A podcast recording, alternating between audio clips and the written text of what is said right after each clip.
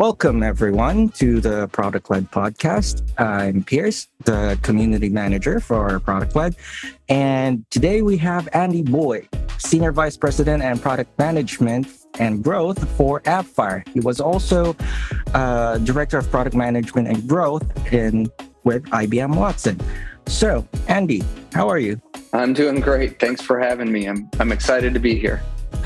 Thank you very much. Um, we're excited to have you. So I heard that you built a growth team and subsequently their own growth teams and uh, doing some light Googling just for the layperson in me. IBM Watson focuses on AI for businesses. So how does the growth fit for product led businesses? How do things work? Great question. Great question. So by way of introduction, as you mentioned, my background primarily was I was part of the team that brought IBM Watson to market. And I had a variety of roles there with IBM Watson. IBM Watson was a big brand, and they had products in health and analytics. And I was part of the team that brought the developer tools to market. Mm-hmm. And I had a, a couple of roles leading products specifically in NLP, and then later launched the growth team for Watson in the Watson mm. group, but then expanded and launched. My team launched many other growth teams across various parts of IBM. Mm. And so, as it relates to this podcast, IBM was at the time undergoing a transformation towards digital and design thinking. So, we were really focused on building great products, products that delight users. While at the time we didn't say it was product led, that was really a core part of the mission, making products mm. that people could use and figure out how to use online. We certainly had all of our traditional sales channels, et cetera, but we're working to build products that were in our definition, more product led growth types of products. That's quite enlightening because when you hear IBM, you wouldn't normally think yep. they were shifting to product led because typically, very traditional, it would be sales led, right? Yeah. Yep. And to be clear, I wouldn't say mm-hmm. that IBM is shifted lock, stock, and barrel to be product led, but they're okay. definitely embracing a lot of those strategies and tactics. And mm-hmm. to their credit, uh, I recently read a great article from Harvard Business Review mm-hmm. and, about their design thinking transformation, and it was awesome. And I was a part of that. And that mm-hmm. shows mm-hmm. companies like IBM embracing that type of shift in the way that software is built and designed. And um, as it relates to me and my team forming a growth team, I think that's another example of embracing those types of shifts. Mm-hmm. And the reason I would say our team started is, as I say, if everybody's job is growth, nobody's job is growth. And so our ah. team was really focused on across the board, the end to end developer experience, systematically improving different metrics, whether it be acquisition, activation, monthly active users, things like that. Our team was tasked to drive those metrics across the portfolio and nice. um, doing it through digital channels because it was so important to the development of the portfolio. Uh, it was important to adoption of the of the products in the portfolio across the board. I see. Oh, so I've been hearing you speaking about your team a lot, and was there like a winning formula? Because you built your own growth team, and then eventually they made their own growth teams wherever they were at that point. Yeah, going back, was there a winning formula that made this happen? Yeah, this is an awesome question because I was asked this and I still am asked this a lot. So, our team, to put it in perspective, IBM is a publicly traded company. Mm-hmm. And certainly there's a lot of numbers that we can't share. But with our team in the first few months, we saw tremendous growth in some of the metrics that we were focused on. Again, whether it be acquisition, activation, monthly active users, we saw great gains and this was a pattern that we saw in multiple places that we launched these teams. Mm. And when you started to see this traction, people would get excited. They'd say, "Tell me what you're doing. I'm I'm hearing about the improvements that you're making. I'm I'm hearing about some of the successes. What's the secret?" Of course, they would be. I'm yeah. I'm curious. Yeah, yeah.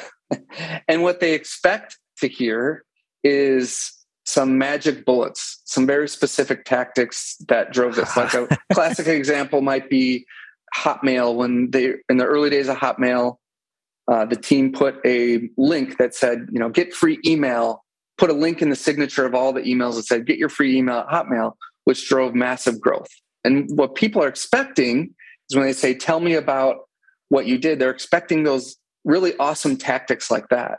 But what I would always say is if I were to show you the tactics, you'd probably be quite underwhelmed. What the real secret is, it's compounding growth, which is all about the process and the culture. Mm. It's about building a culture and a team that's focused on getting a little bit better every day. So, if, if you know much about compound interest, mm-hmm. if you were to take a metric, like let's say you're at the number one, whatever the metric is, and every day you got 1% better over the course of 365 days, you'd be 37 times higher than where you started. And that's ah, the magic right. of getting a little bit better every day. And so, some of the key principles to building that process and structure is a couple things. Okay. Number one, it's getting the team focused on a single goal or KPI, whether it's a North Star metric, monthly active users, whatever it is, getting that cross functional team focused on a, a common goal. Number two is that top down, bottom up support, enabling teams to focus on that single metric, aligning across different functions, whether it be marketing, product, customer success, even sales in certain organizations. It's aligning against that metric. That requires leadership of those functions to support that single goal. But mm-hmm. then you got to find the team who kind of wakes up every day with a fire in their belly saying, I'm thinking about nothing else other than improving this metric.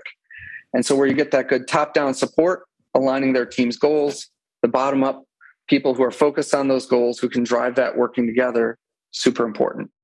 So, from a team leader perspective, it starts with your own mindset and then how your mindset will affect your team's performance, the mindset of every other team member, which pretty much forms the culture for that team and make sure that all those cultures are coordinated across departments regarding yeah. their matrices or whatever. Yeah. Okay. Absolutely.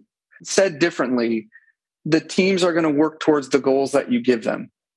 Yeah, and if of course if one team is focused on this goal like the marketing team is focused over here the product team is focused over there sales team is focused over here mm-hmm. the team isn't going to be moving in the same direction and when you think about product led growth and how really people are using products they're traversing different parts of the journey which different mm-hmm. teams are responsible for if the goals are misaligned, that's going to show up in the way that the customers and the prospects use your product. So aligning the teams around common goals allows them to work in, I wouldn't say non traditional ways, and it enables them to work in a much more collaborative way versus giving them siloed goals. It's a bit more organic, united, would you say? Yeah. Okay. You were going to the next point. What was point number three? Oh, uh, point number three is I think the key to a successful transformation from more traditional ways of working to product led growth is a transparent, open, data driven culture. Mm-hmm. So, for example, again, if teams want to work towards the goals that you give them, and if you were working towards something simple like we want to improve monthly active users for our product, in a lot of ways, so take marketing or a website as an example. Mm-hmm. Uh, maybe the marketing team runs a campaign and they're targeting a group of users, and that campaign isn't very successful. They bring in a bunch of prospects to the website. Nobody converts to a free trial to use the product. That's learning. Hey, we learned that this is the wrong type of user. This isn't the type of people we would go after. Or maybe the product management team would say, actually, we're targeting the right type of user. What we found is maybe the messaging is slightly wrong, or maybe the trial experience was slightly off, and people tried to sign up and for other reasons they failed. Mm-hmm. Well, if you try to hide that data and push it down, oh, we ran a campaign and we don't share those results, the marketing team couldn't get better, the product team couldn't get better. So you need to treat that quote unquote failure as data. And then the team can look at their respective parts of the product and the trial and the experience and how to make that better so that everybody can be driving towards that common goal of increasing monthly active users, as an example. And so that transparent, open culture, it sounds so simple to say, but when That's I worked with a number execute. of different teams, yeah, I worked with a number of different teams that never wanted to share things that didn't work. And if you didn't know the things that didn't work, you wouldn't know the things that did work. And that yeah. that transparency and is a form of data that the teams can all use to get better. Yeah, true, true. So what's different from what you're doing back then with IBM versus what you're doing now with AppFire? Yeah, another great question that, that I get often. Well, I remember when I started with Watson, I remember feeling like I won the lottery. Just an amazing opportunity for so many reasons. Mm-hmm. And when I started with AppFire, seeing the opportunity, meeting the people, it was the same thing. I felt like I won the lottery. I mean, different reasons, different contexts, but same feeling. Um, and hey, if uh, you're looking for a role and you're amazing, uh, reach out to me on LinkedIn because we are hiring. Ah, uh, okay. okay. Take note, guys, audience. Take note. If you're great on what you're doing, feel free to reach out to Andy on LinkedIn. Guess we'll see how things go from there. That's right. But to answer your, your question, this might be a little bit of a longer answer, but what I would say the differences are, you know, for AppFire, first and foremost, it's the amazing opportunity, rate of growth. It's super exciting. Second of all, the thing that's unique is we're in the Atlassian ecosystem, which is different. IBM, we sold our products direct to market. With AppFire, we make apps for the Atlassian ecosystem, which is super interesting. It's different than controlling your entire go to market, but it's a little bit different than probably what most people have experienced. But the other thing I would say that's different about AppFire is the people and the founders, they're just amazing. But the thing that I really want to share is, you know, a lot of times when people ask that question, what's different? Mm-hmm. They might ask what's different between company A versus company B, but they tend to ask it in more of a context of a career. And what should I be looking at for my next step? So rather than answering specific differences around companies, I'll answer the question more in the context of career choices. So, when you think about IBM, people tend to think that big companies are slow moving, small companies move fast, and that's what they're deciding about. And. I think ah. there are some truths in those things, but I think that it's perhaps misframed. I think a better way to look at the big company and small company dynamic is more about the opportunity size and then also about for you, the individual, the scope of impact and what you can learn. So, those two things opportunity and scope of learning and what you can do as an individual. So, on the first one, on the opportunity, I think large companies, just simple math. You know, if you're a $10 billion company and you want to grow 10%, you need to find an opportunity that's a billion dollars that's huge. There's relatively a smaller set of opportunities that will reach a billion dollars. So you have these yeah. really huge opportunities, but relatively a smaller set of options. When you're a smaller company, just at the opposite end of the spectrum, if you're a company that makes a million dollars a year, yeah, and you want to grow 10%, that's a hundred thousand dollars. So you have a lot more opportunities to drive $100,000, that might actually only be landing a couple key customers. And with a, a, smaller company, you do have a lot of opportunities to grow, but the key is focus. So I, I tend to think one of the dynamics to consider when you're thinking about large and small companies is the size of the opportunity and the thing that you want to learn about. Smaller companies, generally speaking, should still focus things that are going to end up as big opportunities, but you have a lot more things that you can choose from. So focus is really important.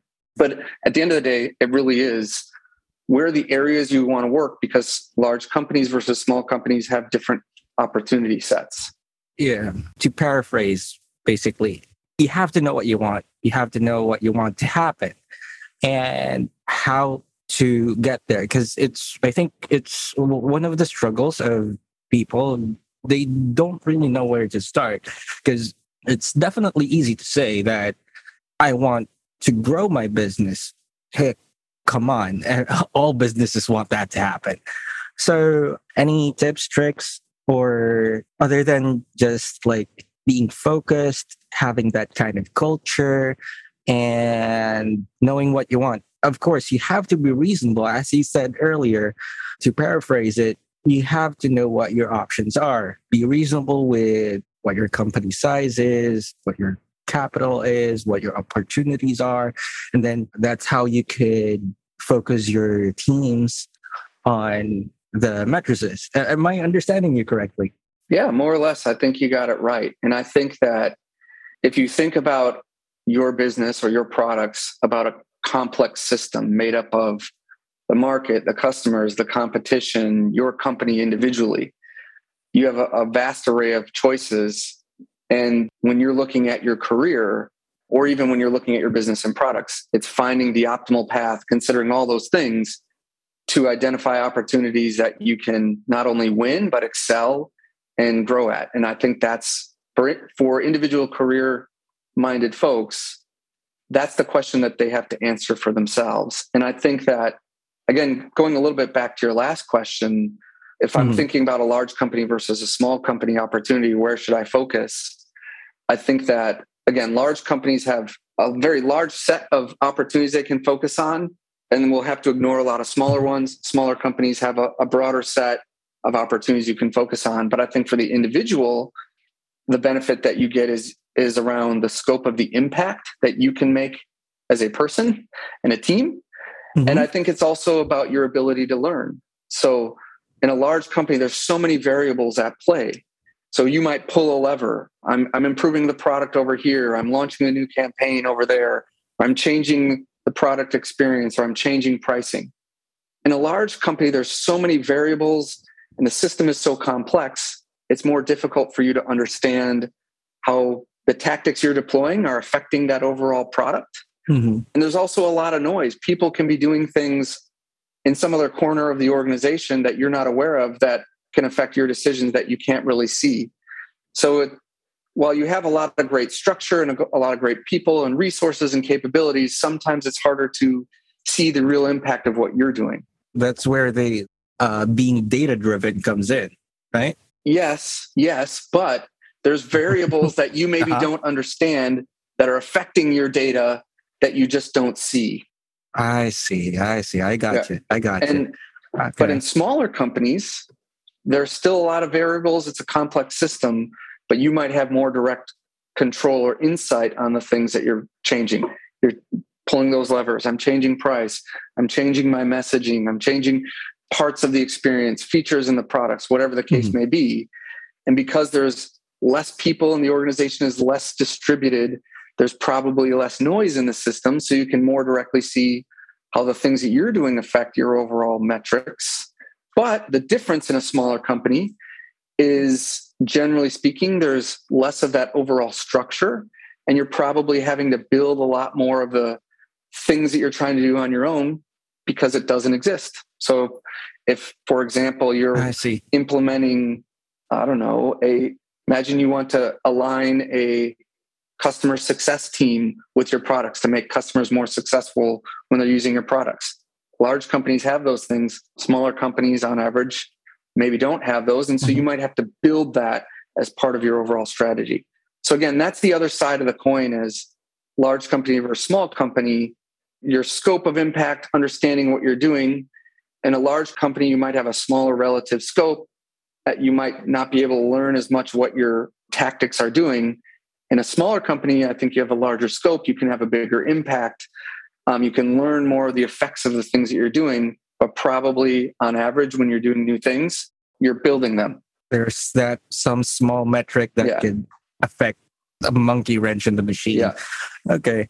I'm sure that everything that we just talked about, it's in your book. Yeah. Yeah. Right? yeah. And that's pretty much what most people can learn when they do get your book, correct? Yeah. Or are there more? Is this just like a an appetizer, if you may?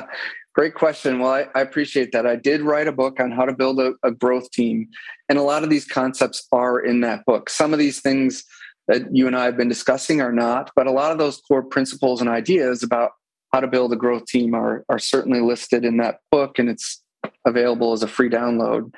And I'd be uh-huh. honored if, if folks would want to read it and ask questions about it. There's a lot of great lessons learned there.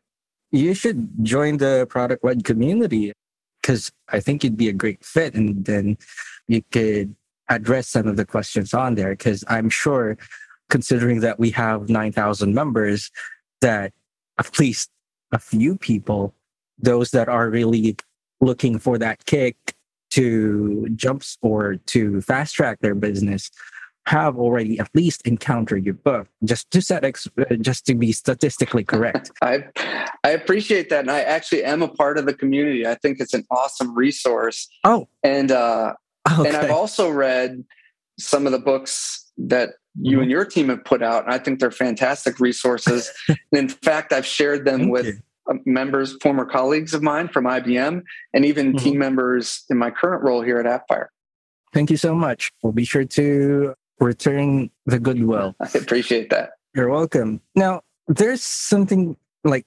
hanging over my head here. What if there's a business that wants to grow and yeah, okay, keep things reasonable, blah, blah, blah. You have to know where you want to go, blah, blah, blah, things like that. Okay. What if they want to do something that's out of their comfort zone? Maybe they want to appeal to a different demographic. Maybe they want to launch a different product. Would the same principles still apply? That is an awesome question. I would say absolutely yes. A lot of the same principles apply. Mm-hmm. I think there's different techniques that we haven't talked about. Traditional things like doing your market research, doing customer interviews to understand current needs, problems that customers are trying to solve, what their existing solutions are, alternatives, things like that.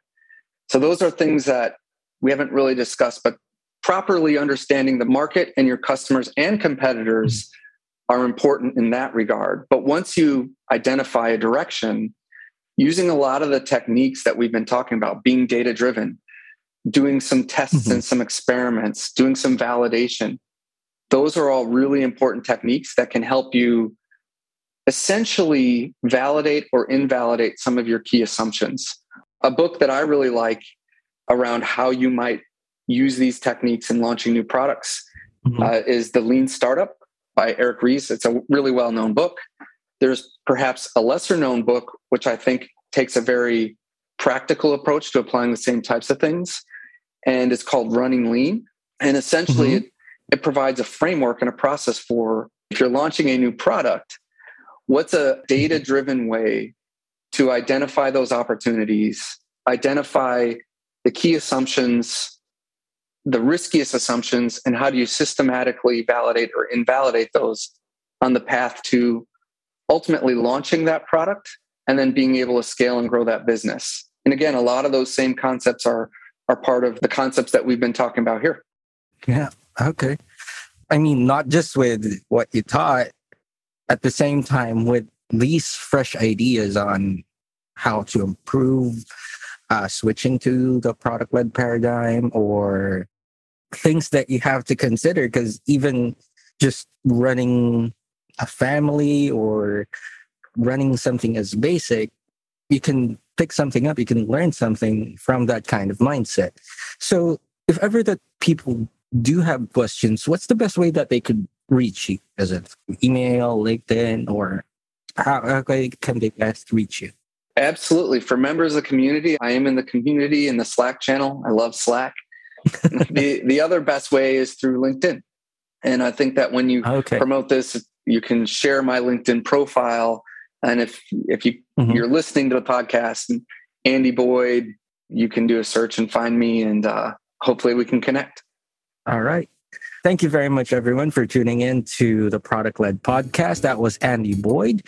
And please keep your lines open for the next podcast. Uh, see you later. Bye.